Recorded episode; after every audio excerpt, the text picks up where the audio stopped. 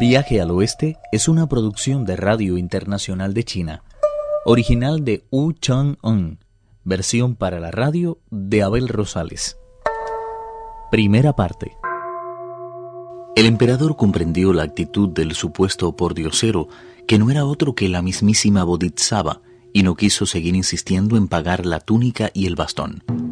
Ordenó, sin embargo, preparar en su honor un espléndido banquete vegetariano, pero la Bodhisattva lo rechazó con tanta firmeza que una vez más hubo de desistir de su empeño.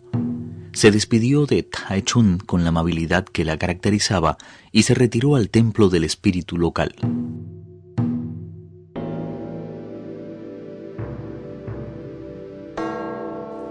Al mediodía, Taichun celebró una nueva audiencia a la que quiso que asistiera Xuan Chan. El emperador dijo: Lamento sinceramente haberle arrancado de sus meditaciones, pero esta mañana uno de mis ministros se encontró con un par de monjes que se empeñaron en regalarme una túnica llena de bordados y un bastón de nueve anillos, que deseo a mi vez poner en sus manos. No dudo que les serán de mucha utilidad mientras que para mí no encierran la menor ventaja. Por toda respuesta, Chuan Zhang se echó rostro en tierra y empezó a golpear el suelo con la frente en señal de gratitud. Eso dio ánimos al emperador Taichun para seguir diciendo: Si tuviera la amabilidad de ponérselo para ver qué tal le queda. El monje extendió la túnica y se la puso con la rapidez de quien está acostumbrado a cambiarse de ropajes espirituales. Con el bastón en las manos, su figura adquirió tal presencia que tanto el emperador como sus súbditos se quedaron boquiabiertos. En verdad parecía un auténtico hijo de Buda. La túnica de Buda se ajustaba a su cuerpo como el guante a una mano. Jamás hubo en la tierra hombre con tan buena fortuna como Chuan Tsang.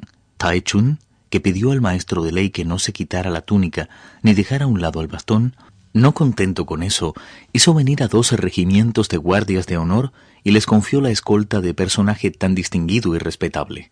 Inmediatamente abandonaron el palacio, dirigiéndose al monasterio por las calles más importantes de la ciudad. El tiempo transcurrió como el agua entre los dedos y llegó el día de la gran ceremonia por los difuntos. Chuan Tsang hizo llegar al emperador un escrito en el que le invitaba a ofrendar incienso. Taichun hizo preparar enseguida sus carrozas y se dirigió al monasterio, seguido de todos sus funcionarios, tanto civiles como militares, sus parientes y las damas de la corte.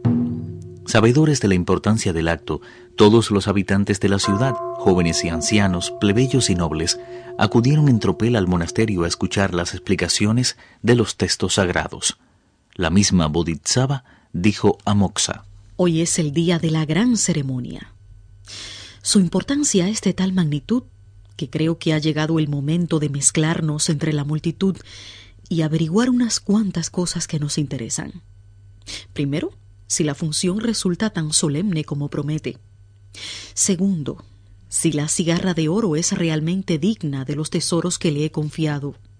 Y tercero, si el budismo que practica se ajusta a las enseñanzas del maestro o sigue el rumbo de sus propias pasiones y apetencias. Se dirigieron al monasterio. Aquella vuelta de dos seres excepcionales a un lugar sagrado era como el reencuentro largamente aplazado de dos íntimos amigos.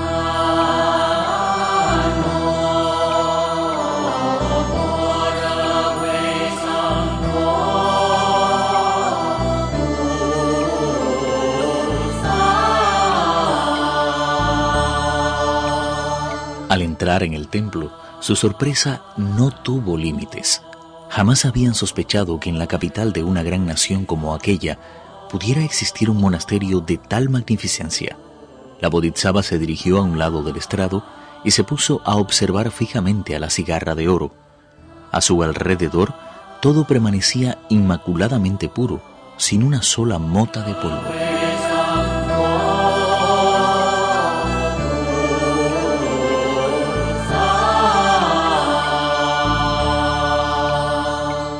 Zhang, el gran maestro, ocupaba un lugar destacado, al que iban acercándose sin ser vistos los espíritus a los que sus oraciones acababan de redimir.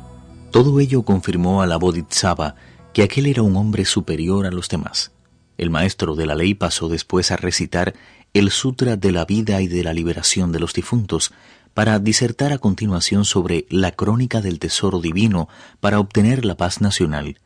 Concluida dicha lectura, explicó el sentido de no pocos pasajes del Tratado sobre el mérito y el buen obrar. La Bodhisattva se acercó entonces un poco más al estrado y gritó. Parece que solo sabes hablar del pequeño medio. ¿Es que no tienes ni idea del grande? Sun Tsang se alegró de que se le hiciera esa pregunta y bajando del estrado se dirigió hacia la Bodhisattva y le dijo, tras saludarla con respeto: Perdone, respetable maestro, que no le haya tratado con la consideración que merece.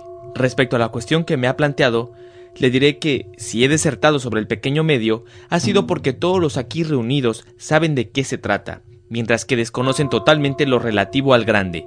Yo mismo, reconociendo mi ignorancia, he de admitir que no sé gran cosa sobre él.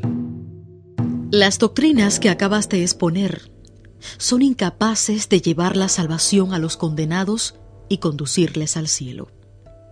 Para lo único que sirven es para confundir a los mortales. Precisamente he traído conmigo el Tripitaka, tres colecciones de las leyes del gran medio de Buda. Esos textos sí que pueden llevar al cielo a los espíritus perdidos, librar a los que sufren de sus angustias y quebrar el ominoso ciclo de la transmigración, dotando a los cuerpos de inmortalidad.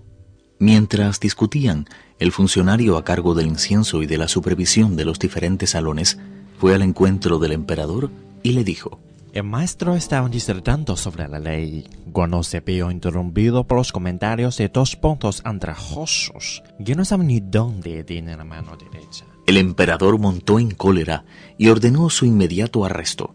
Cuando eran conducidos a la parte de atrás, se cruzaron con Chun, pero la Bodhisattva ni se inclinó ante él, ni le hizo el menor saludo con la mano.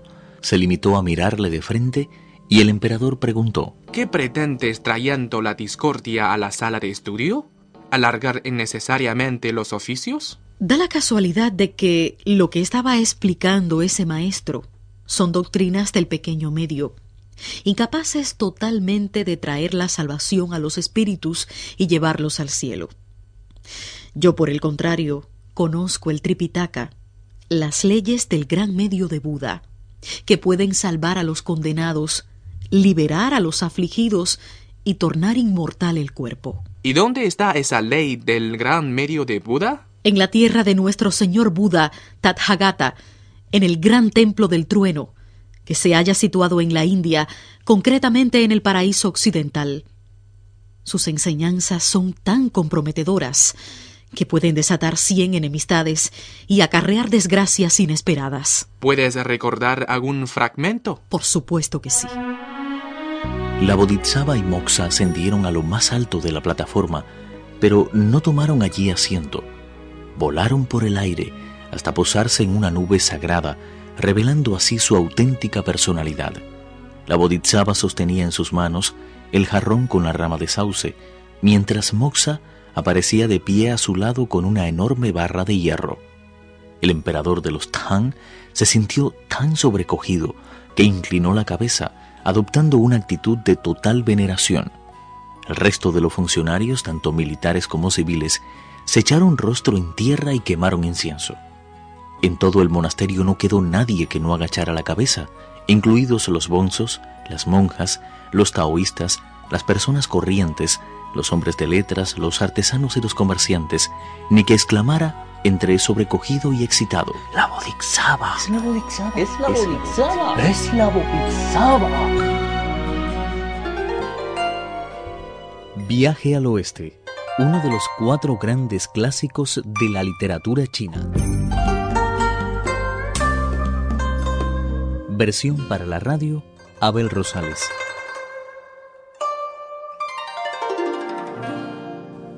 Actuaron en este capítulo Carelis Cusidó, Juan Carlos Zamora, Guillermo Lee y Alejandro Lee.